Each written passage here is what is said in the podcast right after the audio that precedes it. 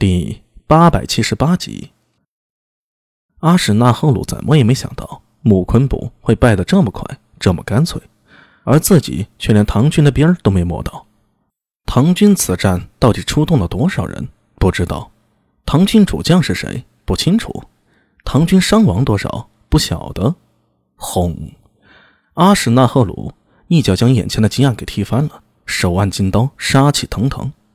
跪在地上的胡将。顿时吓得五体投地，一头触地，连连磕手：“ 大汗，大汗息怒，保重身体啊！大汗，一时得失不算什么，咱们可以召集人手与之再战。”阿史那赫鲁手扶腰刀，沉默不语，杀气愈发浓郁起来。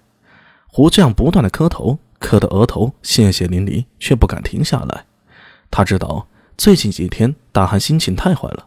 光是杀掉的百人将就有好几个，上次听说连王子身边的人都杀了。万一大汗心情不好，那自己的项上人头只怕是……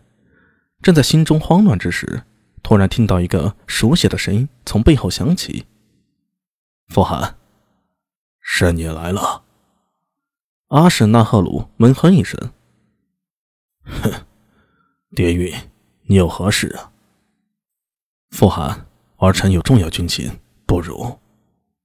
停了半天，才听到阿什纳赫鲁阴沉的声音说道：“你退下。”谢大汗。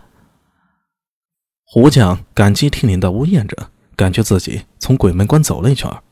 他起身行礼，偷偷看了一眼蝶韵王子，然后快步退了出去。对于蝶韵王子会与可汗说些什么，他可一点都没兴趣啊。他现在想的是，是怎么找个理由离大汗远一点否则迟早自己的脑袋是要搬家的。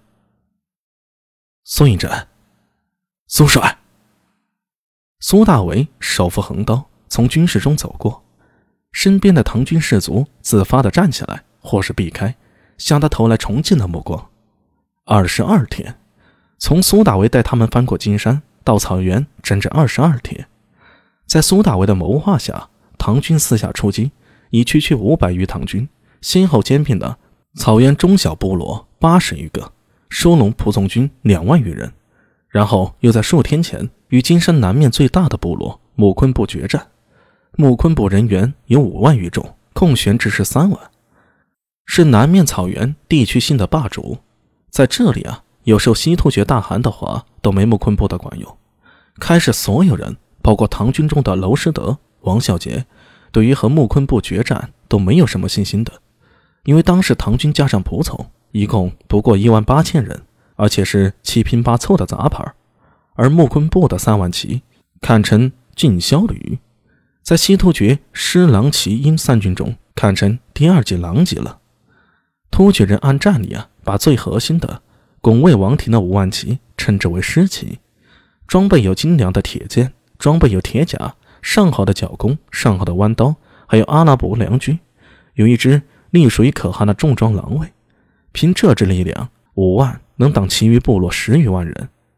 次一级的称之为狼骑，狼骑的实力仅次于可汗的师骑，着甲率有六成，装备略逊于师骑，是服从可汗的各部处密、处越、姑苏、哥罗路、鲁什比五姓各族的精锐。共计有八万骑，然后第三级便是英骑了，由拱卫西突厥外围的卫星部落构成的。这些部落的精锐着甲率略低，为三四成，装备呀也是五花八门。凭借占据水草丰美之地、食物丰盛之下，经常参与围猎和军事行动。他们骑的都是长途耐心最好的突厥马，转进如风，射箭如雨，是拱卫西突厥的轻骑。每次西突厥进犯大唐边境啊，就是征调这些仆从。无论从哪方面看，木昆部的第三等的英骑实力是完全碾压杂牌军的。大唐十几二十天攻占小部落搜刮来的仆从，无论从人数、装备还是作战意志，都远逊于木昆部。没有任何人看好这一仗，但是苏大为坚持要打这一仗。所有人都在他的驱使下，按照他的谋划去行动。就算是最信赖苏大伟的阿史那道真，在大战正式发动前，心里都是悬着的，但结果却是一战功成。穆昆部三万余骑被杀伤过半，余众皆降。唐军此战彻底明定了金山南面的战局。